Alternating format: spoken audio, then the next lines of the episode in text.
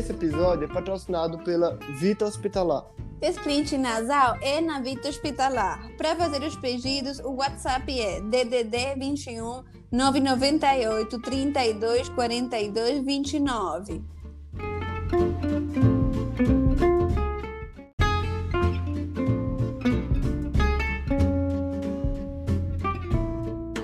Oi, pessoal! Estamos aqui em um novo episódio de Anatomia de um Cirurgião. Eu, Vanessa, sou residente de cirurgia plástica aqui no Rio de Janeiro. E temos também o Roberto. Oi, Roberto. Oi, pessoal. Aqui quem fala é Roberto Chianca. Sou residente também de cirurgia plástica aqui no Rio de Janeiro. Tudo bem, Vanessa? Tudo bem. Hoje temos como convidado o Dr. Luiz Henrique Ishida. Ele é cirurgião plástico, mestre e doutor pela Faculdade de Medicina da Universidade de São Paulo, titular da Sociedade Brasileira de Cirurgia Plástica. Ele é coordenador do DEC, que é o Departamento Científico da Sociedade Brasileira de Cirurgia Plástica. Ele é ex-presidente da sociedade também da, da Regional de São Paulo e é membro curador do IDEIA, que é o braço filantrópico da sociedade. Oi, doutor. Olá, Vanessa. Oi, Roberto, tudo bem? Oi, doutor. Muito obrigado pelo convite. Oi, pessoal. Estamos aí para trocar uma ideia e estou à disposição. Tá. Fica à vontade. Prazer ter o senhor conosco aqui no nosso episódio. O tema de hoje será a rinoplastia versus a rinomodulação e a gente fará uma discussão a respeito desses temas. O Dr. Luiz Henrique Shida tornou-se referência na área de rinoplastia tanto no Brasil como no mundo. E eu queria começar o nosso episódio perguntando ao Dr. Ishida como é que surgiu esse interesse pela cirurgia plástica no nariz. Então, na verdade, a referência maior sempre foi meu pai, Dr. Jorge Ishida. Ele sim, ele foi um desbravador na época dele, publicou muitos trabalhos, inventou muitas técnicas. Por ser filho dele, eu acabei herdando esse, essa esse interesse por esse assunto. Então eu fiz faculdade na, na USP, fiz residência no HC e acabei sendo aluno do meu pai. Meu pai, na verdade, era responsável pelo departamento de nariz da cirurgia plástica. Na verdade, meu interesse inicial não era nem nariz, né? Eu comecei a, a fase que vocês estão, eu fazia muita microcirurgia. Fiz microcirurgia por vários anos, cheguei a ser a trabalhar na ortopedia e depois eu acabei passando para cirurgia do nariz. É, doutor Ishida, o senhor é um grande defensor da rinoplastia preservadora, né? Você poderia diferenciar a rinoplastia preservadora para estruturada para o público leigo e nos contar suas vantagens em relação às outras técnicas? Então, as duas técnicas cirúrgicas elas surgiram para suprir uma técnica original que ela vinha da época de Joseph, as primeiras é, cirurgias de nariz, é o que se praticava no Brasil no século passado, vamos dizer assim, e que tinha, apesar de ter um resultado muito bom nos primeiros momentos, a longo prazo você tinha uma retração de pele e você acabava enxergando irregularidades e uma parte funcional também existia um comprometimento muito importante. Então, na verdade, o mundo começou a fazer a rinoplastia estruturada. Eles começaram uhum. a colocar enxertos para deixar o nariz mais rígido para evitar que houvessem distorções ou assimetrias ou irregularidades ao longo do tempo. Mas é, a técnica estruturada, ela requer você praticamente desmonta o nariz inteiro e monta um novo nariz. Quer dizer, é uma cirurgia que é muito tra trabalhosa, pode ter seus problemas técnicos, é muito meticulosa. Quer dizer, cada milímetro que você faz um pouquinho para a direita, um pouquinho para a esquerda, vai aparecer depois. E na verdade, o, o grande problema da, da, cirurgia de Joseph é você destrói o nariz para reconstruir o nariz que você destruiu. A uhum. preservadora, ela visa problemas são exatamente iguais. O objetivo é exatamente igual, mas a forma é por que destruir para reconstruir?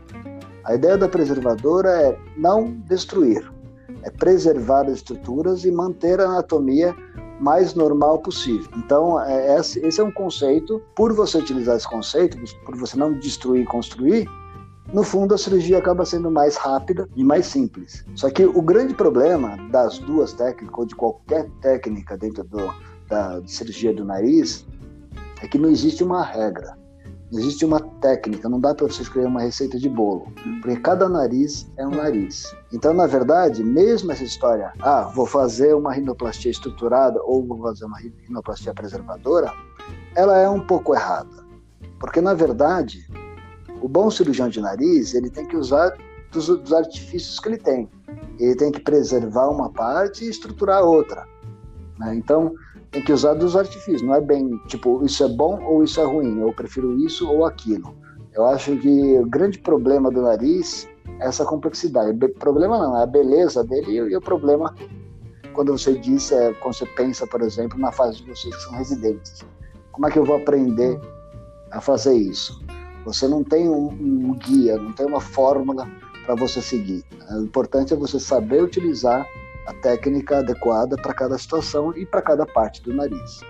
Então, acho assim, didaticamente pode se classificar em preservadora ou estruturada, mas na verdade eu acho que a gente tem que abrir um pouco mais a mente e utilizar a técnica conforme for necessário. Essa é a situação ideal. Então, como o doutor Ishida falou, a gente sabe que não existe uma técnica melhor que a outra, né? Existe uma técnica adequada para cada paciente. Mas eu queria saber qual o paciente ideal para realizar uma rinoplastia preservadora e o paciente ideal para realizar uma rinoplastia estruturada. Também gostaria de saber se existe alguma contraindicação absoluta para a técnica preservadora. Então, na verdade, é, essa indicação ela varia um pouco do outro fator, que é a formação do cirurgião. Quer dizer, o, o, cirurgião que tem uma formação estruturada maior, ele vai acabar indicando cirurgias estruturadas um pouco mais. Né?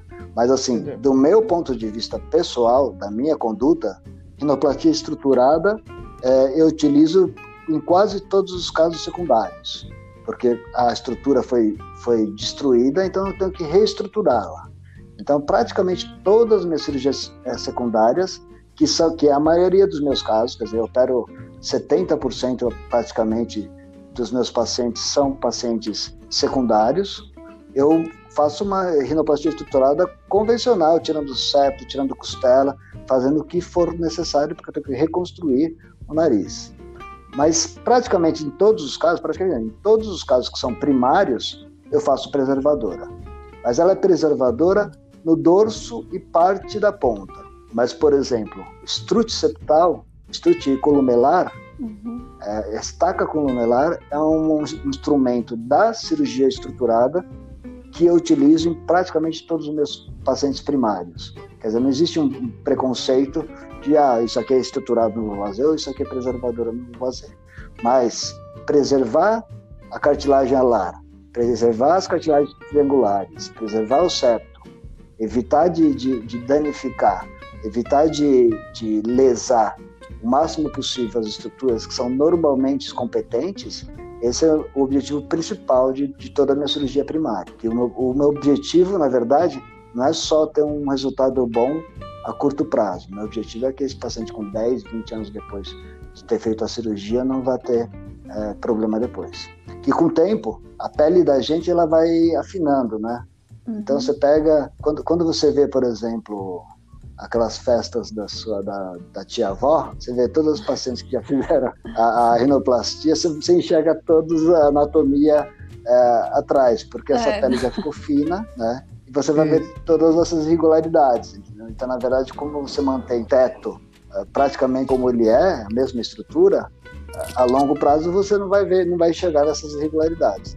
Sim, Entendi. sim, entendi, doutor. E doutor Ishida, então, uma rinoplastia preservadora, uma paciente que já operou, já fez a primeira rino, uma rino primária, ela fez um, ou ele fez uma rinoplastia preservadora. Se precisar de uma rinoplastia secundária, ou seja, reoperar, aí é mais fácil depois dessa rino secundária?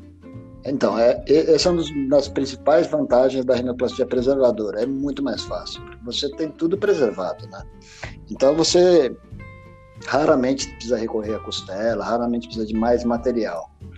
Na verdade, é, quando você tem um problema secundário de uma rinoplastia preservadora, uhum. o problema é, geralmente é bem menor.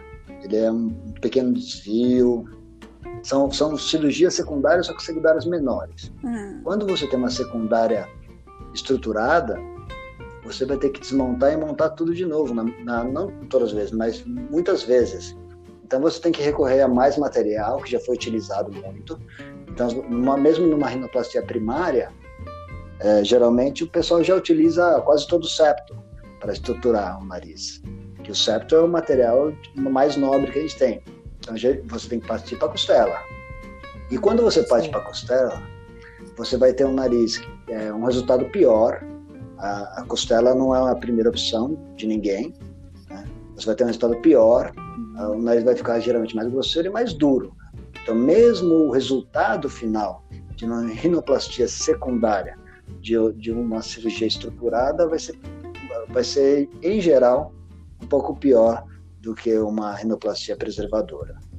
Ah. Não, não, que eu seja tendencioso, veja bem, não é questão de ser tendencioso, isso daí é uma coisa que é dita na toda a literatura mundial. É, doutor, então assim, quando a gente entra na residência de cirurgia plástica, a gente sabe que a rinoplastia é o último procedimento cirúrgico que a gente aprender, né? O residente. A cirurgia é bem desafiadora. Mas para o senhor, como é que foi essa curva de aprendizado para chegar até esse nível de excelência que o senhor se conta atualmente? E existe uma curva de aprendizado maior para aprender a rinoplastia preservadora? Então, esse é o grande problema da, do, do, estudo do nariz, né? Tem algumas frases que se dizem que quando você tiver 100 narizes operados, você está começando a aprender. E assim, se você for ver qualquer aula de qualquer cirurgião, do Toriumi, de qualquer é, mega cirurgião do mundo, ele sempre vai falar que está sempre aprendendo. Né? E isso é uma das belezas da, da, dessa área, mas é a grande dificuldade. Então, infelizmente, requer muito estudo, requer muito estudo. A rinoplastia estruturada, ela teve um crescimento muito grande porque ela tenta criar regras ou técnicas cirúrgicas são muito padronizadas. Mas o que é importante é você estar tá sempre conhecendo, estudando né? e podendo fazer o máximo que você pode para poder aprender. Na época, por exemplo, quando eu era R2 de cirurgia plástica, eu secava muito no, no SVO, né? quer dizer, secava cadáveres no sistema de verificação de óbitos. Sim. E na época eu era muito amigo do pessoal, tal, tinha dúvidas de anatomia. Então eu pegava, aproveitava no momento que eu estava estudando microcirurgia, eu pegava o mesmo cadáver e estudava anatomia de uma forma mais profunda. Atualmente, a anatomia é uma coisa que a gente tem um pouco mais fácil, quer dizer, a informação ela está um pouco mais acessível com internet, com, com todos os meios de comunicação. Então, no próprio Congresso Brasileiro, por exemplo, o meu irmão Luiz Carlos Ishida, ele vai fazer uma dissecção uh, é, dirigida para mostrar a anatomia, para familiarizar os ouvintes, os, os participantes do Congresso, a uma anatomia mais detalhada para entender melhor as técnicas. Mas, para você poder ter um crescimento, todo mundo diz que existe uma curva de aprendizado. Mas, na verdade, essa curva no nariz não é bem uma curva. Eu imagino que seja uma espiral. Por que uma espiral? Porque você tem que, você tem que pegar, operar o paciente. Não é que você vai operar um paciente, ver o resultado, ficar bom, ruim e aprender, operar o outro. Não é uma coisa linear. É uma coisa seguinte: você tem que documentar o paciente, operar o paciente, analisar o resultado. A partir desse resultado, você vai modificar uma coisa que eventualmente você poderia melhorar. A análise do paciente, do seu resultado, uma análise crítica para você entender quais são os pontos corretos, quais são os pontos errados. Essa é a coisa mais importante. E não se deter a verdades absolutas. Tem muita gente que fala assim: não, eu gosto de fazer sempre isso, ou sempre isso. Não existe sempre nem nunca em cirurgia de nariz. Sim. Então, você tem que ter os maior número de, de, de armas para poder atuar nessa cirurgia. Quanto mais armas você tiver, quanto mais recursos você tiver para utilizar, mais você vai ser capaz de resolver cada um dos problemas que podem acontecer. Né? Então, na verdade, é a curva mais pesada espiral mais pesada. Né? Espiral que eu digo porque é um movimento circular. Você, uhum. você analisa o paciente, opera, vê o resultado. Analisa, vê o resultado. Analisa, vê, analisa opera, vê o resultado. Analisa, eh, opera, vê o resultado. Para poder evoluir, você tem que ter esse feedback. Então, esse negócio de você operar um paciente não ver o resultado ou não acompanhar a longo prazo, uh, não, não, não funciona. Se você não acompanhar o seu paciente a longo prazo, você não vai saber o que você está fazendo. Então é uma curva muito mais longa. Diferente de algumas outras cirurgias. Algumas cirurgias você vê o resultado um ano tá bom você ver, né? Porque um ano, mais ou menos, você sabe que, tipo, uma mama vai cair um pouco mais com o tempo, mas você já tem uma noção boa do seu resultado. O nariz, não. O nariz, a evolução é muito mais longa. Qual a diferença que o senhor observa no pós-operatório, comparando um paciente que fez uma rinoplastia preservadora de um paciente que fez uma estruturada? É, isso varia muito. Não existe uma, uma diferença em termos de resultado, se vai ficar mais bonito ou menos bonito com uma técnica ou com outra. Isso depende mais do cirurgião, do, do refinamento. Aliás, essa é uma das questões mais importantes de, do cirurgião de nariz. Ele tem que saber indicar bem e saber enxergar o que vai deixar a pessoa mais bonita. Então, o nariz estruturado bem operado e o nariz com técnica preservadora bem operado, vão os dois ter bons resultados estéticos da mesma forma termos de qualidade estética, depende mais do, do, da qualidade do cirurgião. Uhum.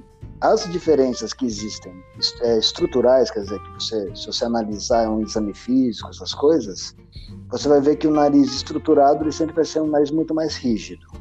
Então essa é a, porque ele está como que engessado.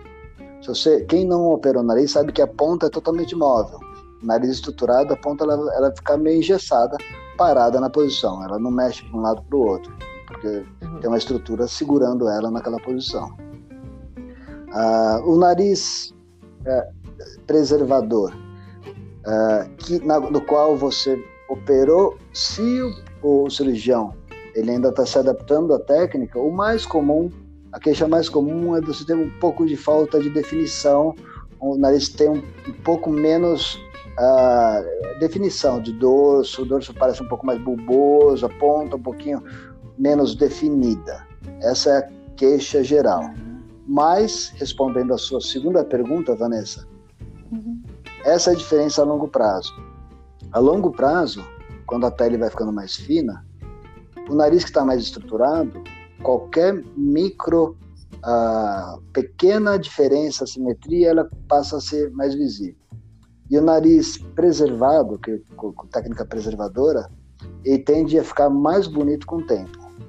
Essa é a visão que eu tenho dos meus casos. Hum. Assim, todo caso, mesmo no meu caso secundário, que eu estruturo ele completamente, ele fica muito melhor no começo e vai perdendo um pouquinho de resultado ao longo do tempo, enquanto nariz de cirurgia preservadora é, seria o contrário, porque você a pele vai afinando, as estruturas estão preservadas, então ele vai acabando, fica, acaba ficando mais definido. Entendi. Então essa seria uma, uma, uma guia básica, mas eu acho que não é uma regra, né?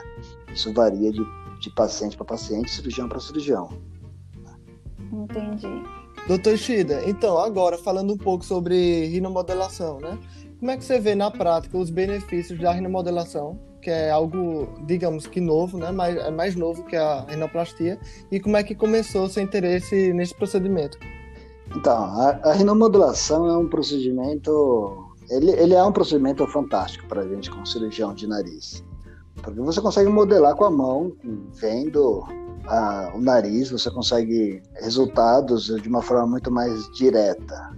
E, assim, tem uma série de vantagens, assim, em relação aos preenchedores das outras áreas do corpo. Né? A principal dela é que o produto dura muito mais, mas ao mesmo tempo tem vários porém. Né? Primeiro porém, assim, por, pelo procedimento ser relativamente mais fácil, você tem muita gente querendo fazer e o grande diferencial é você saber o que fazer, fazer o, uma programação correta é, de uma rinomodelação. E você tem problemas também que são problemas técnicos, que são as possíveis complicações. Quer dizer, você pode ter necrose de nariz, você pode ter cegueira, você pode ter uma série de problemas associados ao procedimento. Ele é um procedimento que realmente é muito eficaz. Eu acho que existe uma certa tendência do cirurgião plástico de aceitar a rinomodelação como um procedimento eficaz, é, meio que para, de uma certa forma, às vezes, para valorizar toda essa, essa curva de aprendizado é, longa e árdua que eu comentei antes. Né?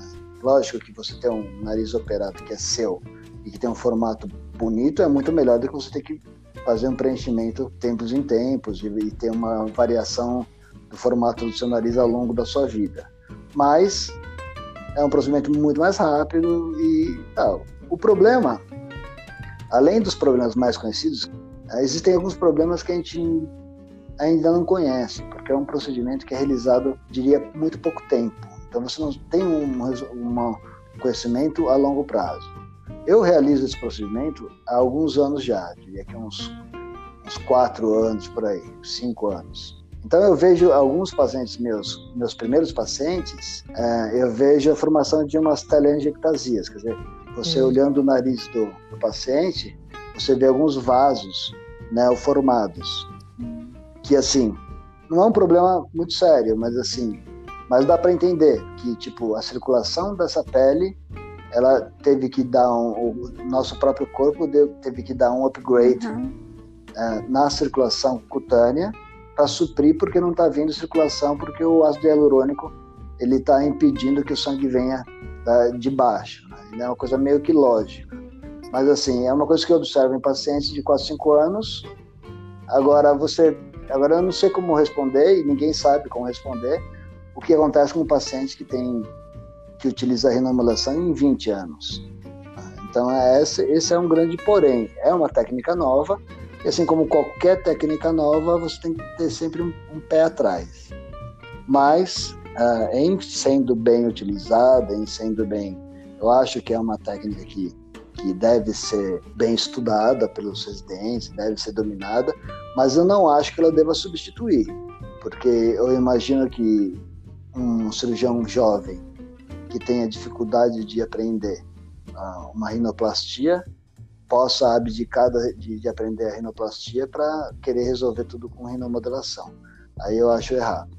Errado porque você acaba forçando a indicação, correndo mais riscos, e a partir do momento que você tem uma complicação grave dessa, isso pode acabar com a carreira de uma pessoa, etc. E assim, não é o, não é o padrão ouro. O padrão ouro é a cirurgia. Mas é um excelente artifício para você poder corrigir defeitos menores ou até utilizar em coisas maiores, mas com, com bastante juízo, com bastante discernimento do, do que você pode atingir e do que você está causando para o paciente.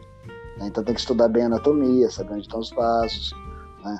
E principalmente, mais complicado que isso, são os pacientes secundários. Porque o paciente secundário, a própria cirurgia anterior, acaba mudando a anatomia do, do nariz. Uhum. Então, são pacientes que você tem a indicar de uma forma. São as melhores indicações, vamos dizer assim. Você tira a irregularidade de dorso, você evita uma cirurgia secundária que é muito mais complexa, mas você corre riscos muito maiores. Então, é, é, uma, é uma coisa que tem que aprender, mas tem que aprender com um carinho especial, muito maior do que os preenchimentos habituais. Acho que não pode nem ser comparado uma rinomodelação com os preenchimentos que a gente costuma fazer em cosmiatria básica normal do nosso dia a dia. Doutor, então se o paciente já tiver feito uma rinoplastia, o senhor não faz a rinomodelação? Ou tem casos que chega a fazer? Faço, não faço. Faço, mas você tem que saber como fazer, entendeu? Entender. Você tem que saber, você tem que entender, ter uma ideia do que foi feito na, na, cirurgia, você tem que ter uma ideia da anatomia, tem que ter uma ideia da técnica utilizada. É, faço sem problema. Não é o, o, não, é o, não é o que eu proponho de primeira mão para o paciente. Entendi. E essa questão das telangiectasias que o senhor falou, que observa a longo prazo, seria mais em ponta ou no dorso do nariz? Pode ser nos dois. Pode ser nos dois. Aqui, na verdade, a gente tem uma tendência uh, no começo, ou para quem está começando a fazer rinomodelação, a tendência é fazer muito mais é, no dorso, que é muito mais seguro, né? Então você você vê que os primeiros casos que eu fiz era muito mais dorso. É. Então eu vejo muito mais em dorso porque são os casos que têm uma história maior. Hum. E tem a ver com volume também, né? Sim, sim. Quando você aumenta muito mais. Né? Mas já vi vários problemas. Inclusive necrose, deslocamento do, do, Eu já tive, né? Já tive necrose parcial, eu tive tem, tem que saber tratar os problemas, tratar as complicações. Né? Sim, sim. Doutor, aproveitando que você falou isso, e diante de uma isquemia, assim, qual é o protocolo que o senhor usa? Então, a, a, a isquemia, uma isquemia, por exemplo, de um nariz, eu só tive um caso que foi uma isquemia superficial e assim, ela tem primeira coisa é diagnosticar qual é a causa é, principal dessa isquemia, que ela pode ser por injeção intravascular do produto, que é uma situação mais grave, né? e pode ser por uma compressão. A compressão acontece quando? É, eu diria que a situação mais comum seria em pacientes secundários em ponta, porque a pele da ponta ela é muito mais é, aderida às cartilagens alares. Se você for ver, se você pegar o seu dedo e passar na pele do dorso, você vê que a pele ela corre sobre o osso, ela desliza bem. Uhum. Na ponta, a pele não desliza sobre a cartilagem alar, é uma estrutura muito mais rígida. Se você pegar uma, um paciente secundário que, que ainda tem cicatrizes, quer dizer, você tem ainda uma aderência ainda maior, e fizer um volume um pouco mais maior do que você deve, lembrando que o ácido hialurônico é um produto que ele ele é hidrofílico, quer dizer, ao longo do tempo ele vai puxar mais água e vai aumentar esse volume, ele vai comprimir a pele e vai impedir que ela seja vascularizada. Funciona como uma úlcera de pressão interna. Esse tipo de, complicação, que eu diria que é o mais comum em rinomodulação, ele é tratado simplesmente com a injeção na, nessa região da hialuronidase. Uhum. A hialuronidase ela tem uma ação praticamente imediata. Quer dizer, você, você, então você aplica, vê como é que fica é, e assim, se não, se não melhorou, eu já repito isso, observo meia hora, uma hora, se não tiver melhorado, faça um pouquinho mais, é óbvio que você não vai fazer demais, né? Até que haja uma melhora da, desse padrão vascular nessa situação. Agora, se ela for intravascular, também a hialuronidase, né? Você tem, uh, você injeta então na região que você supõe que haja essa embolização. É um caso muito mais complexo, porque a hialuronidase ela pode ela não necessariamente vai entrar dentro do, do vaso e os protocolos eles mudam um pouco, né? Existe o, o uso de, da sildenafila, que é o Viagra, ou do antiagregante plaquetário associado. Uhum. Mas assim, não existem muitos trabalhos que você mostre a eficácia real de, de qualquer produto desse. Então, assim, na verdade, eu nunca tive nenhum caso desse, graças a Deus, mas se tiver, eu vou utilizar de todos os recursos que eu, que eu tivesse. Tipo, eu não tenho nenhum protocolo na minha cabeça atual, atualmente. Se eu tiver, eu vou ligar para uma pessoa que entenda mais do que eu disso para para ver, óbvio. A hialuronidase é uma emergência, né? Então, hialuronidase todo mundo tem que ter no consultório, na clínica. Doutor, a gente costuma perguntar aos nossos convidados, os cirurgiões que participam dos nossos episódios, a respeito da cosmiatria. E muitos deles falam que a cosmiatria termina sendo o ponto inicial de conquistar o paciente no consultório. É, muitos chegam para fazer a toxina botulínica ou preencher com ácido hialurônico e terminam decidindo depois fazer algum procedimento cirúrgico.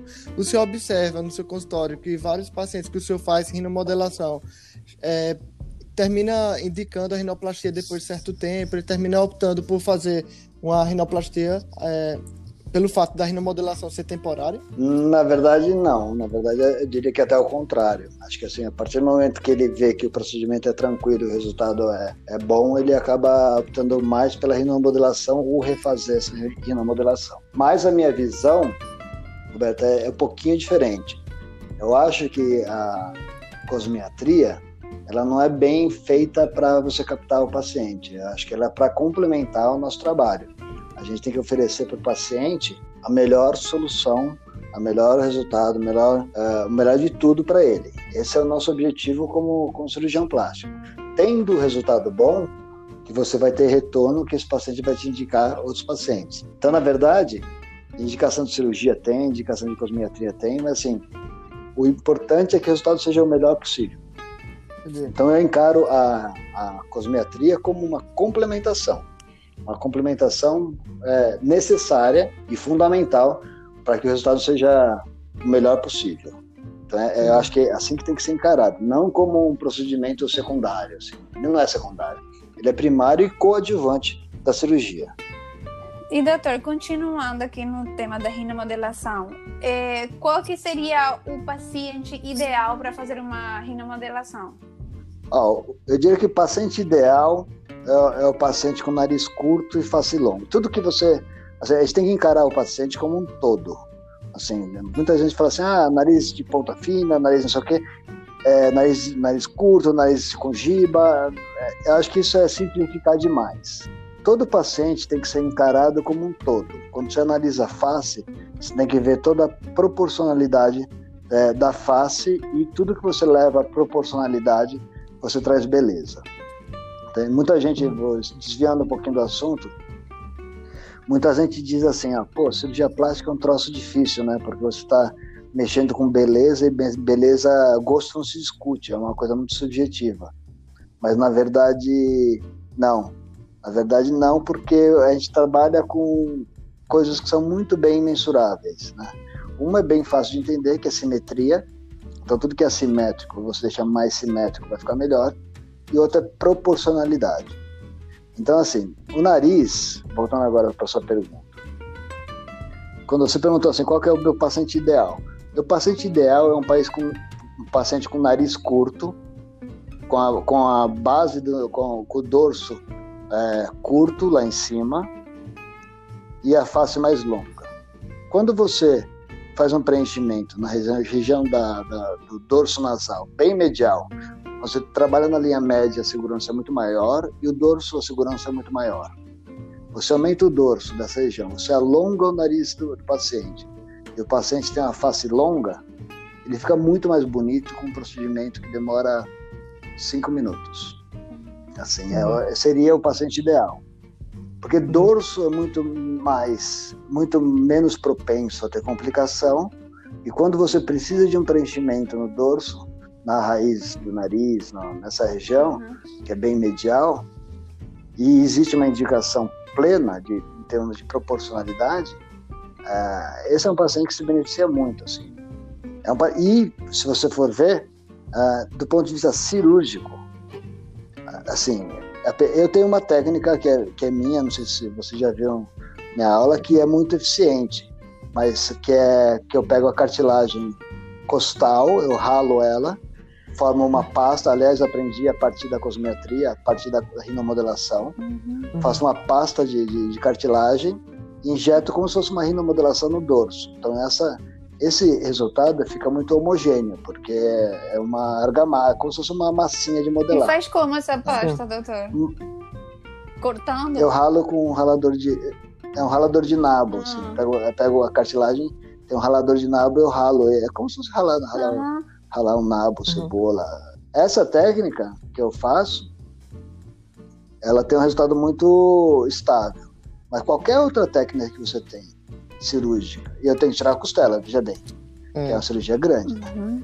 Ah, qualquer outra técnica que você tenha, que você vai tirar a cartilagem do septo, ou vai para aumentar o dorso na raiz dele, sempre vai criar irregularidade. Tem gente que tira a tíbia, tem gente que tipo, são só cirurgias grandes, com um resultado que não muito bom, e que a rinomodelação nessa situação ela é superior, porque é mais tranquila e, e você vai ter um resultado muito mais previsível.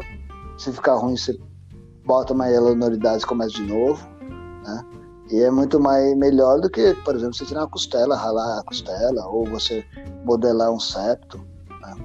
Então, Assim, a gente tem que ter, ser humilde o suficiente para poder reconhecer que existe sim situações que a renomodelação é superior à cirurgia. O senhor rala a costela, no caso, a cartilagem, e mistura com sangue para fazer essa pasta, é? Não, com soro Não. mesmo, com soro né? Já misturei com várias coisas, já misturei até com, com skin booster, né? Porque tem uma hum. viscosidade ah, é, maior, tal, mas não vale a pena. É que ela decanta, né? Na verdade. Então, na verdade, hum. o negócio é ficar mexendo, né?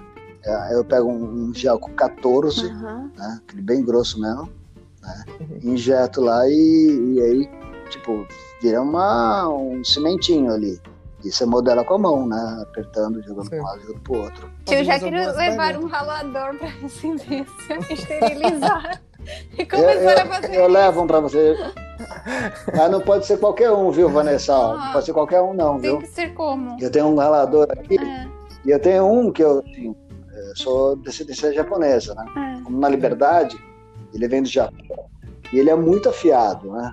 Então ele é muito, tipo, você pode autocupar, ele, ele pega e rala osso, rala o que for, né? Mas pra vocês, um dia eu levo um pra vocês aí de presente. Doutor Ishida, e o que, que o senhor acha que vai ser o futuro da rinoplastia ou rinomodelação? Eu acho que no, no primeiro momento é evoluir a renomodelação, evoluir as técnicas cirúrgicas. Obviamente, algumas coisas não tem como mudar muito, porque só aqui é a parte funcional do nariz, quer dizer, ele está falando de renomodelação, ele está falando só da parte estética. Mas você sempre tem a parte funcional, que é, é tão ou mais importante do que a parte estética, né? Eu diria que até mais. É, então, algumas coisas de, desse tipo eu não vejo uma mudança muito grande é, que não fuja, que fuja da cirurgia. Mas o que eu vejo potencialmente e que, e que tem se feito em outras áreas, inclusive eu faço isso para mento, né, eu, eu, faço uma prototipagem do medida, uh, já estudando quanto que eu quero de avanço, quanto que eu quero de largura, qual e uma prótese que encaixa perfeitamente no, na mandíbula da, da, pessoa.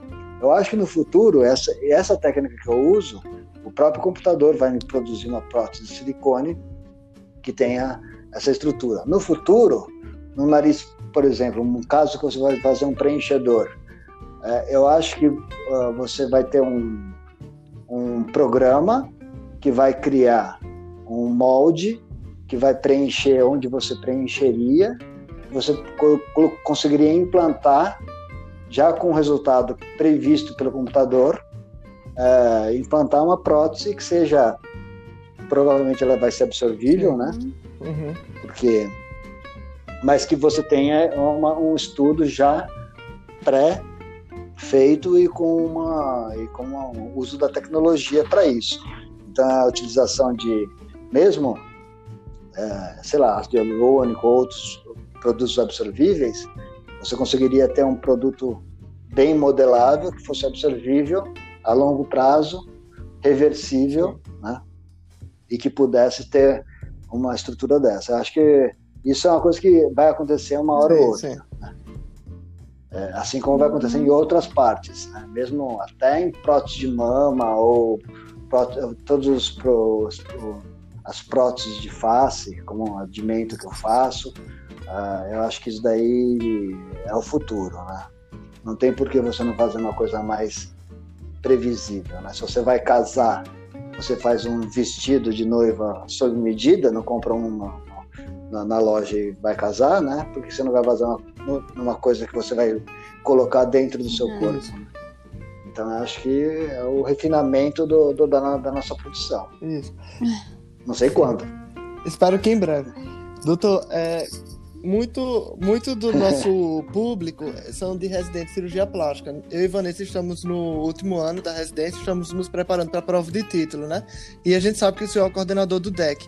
Então, para finalizar aqui o nosso episódio do podcast, eu queria gostaria de saber assim, que conselhos e dicas o senhor daria para nós e para os residentes que estão estudando aí para a prova de título. Então, tem que ralar, né? Não tem jeito, né, Roberto? Assim, eu, eu, sou, eu, sou, eu sou um mau exemplo, assim, né? Não é que eu queira me gabar, mas assim, eu, eu acabei.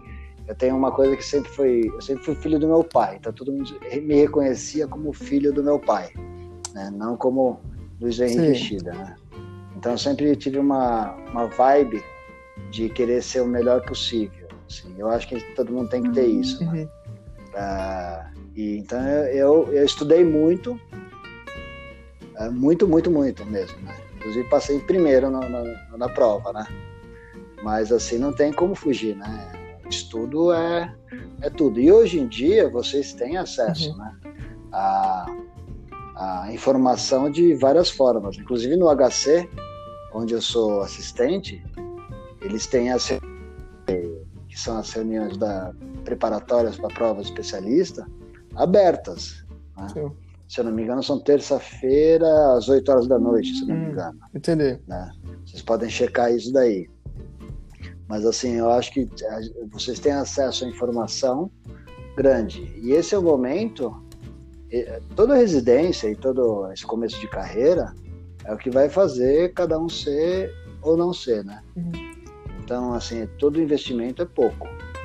Então, é, não importa aonde você direcione o seu, sua carreira, sua vida, mas você ser melhor do que você melhor possível sempre vai ser um bom investimento, sempre vai deixar sua consciência limpa e vai te trazer resultados bons. Né? Mesmo que a vida dê uns, uns, uns tapas, uns tropeços na, em você, você sabe que você fez o melhor e isso, isso só traz só traz benefício. Né? Quer dizer, tem que ser bom cirurgião.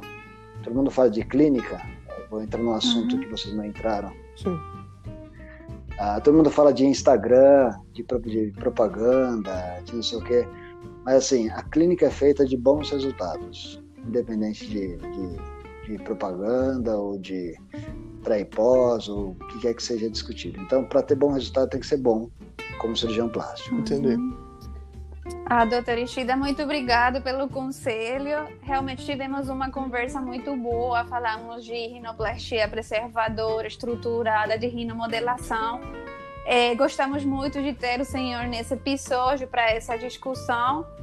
Então, não, queria agradecer mais uma vez a presença do Dr. Ishida, é um convidado ilustríssimo aqui no nosso episódio. Espero o senhor em novos episódios mais pela frente. Eu que agradeço, inclusive parabenizo muito a iniciativa de vocês. Esse contato com uma pessoa que tem um pouco mais de experiência é fundamental para você poder e os bons exemplos são é, é uma coisa que eu sempre procurei seguir. O fato de vocês fazerem isso é excepcional para o pessoal poder se integrar com outros serviços, com outras pessoas, outras realidades, para poder formar uma carreira melhor possível, ética e correta. Isso, muito obrigado. Obrigada, muito obrigado, muito obrigado doutor. Para quem tiver alguma sugestão ou dúvida, pode entrar no Instagram Anatomia de um Cirurgião e colocar na caixa de mensagens. Muito obrigado, até a próxima.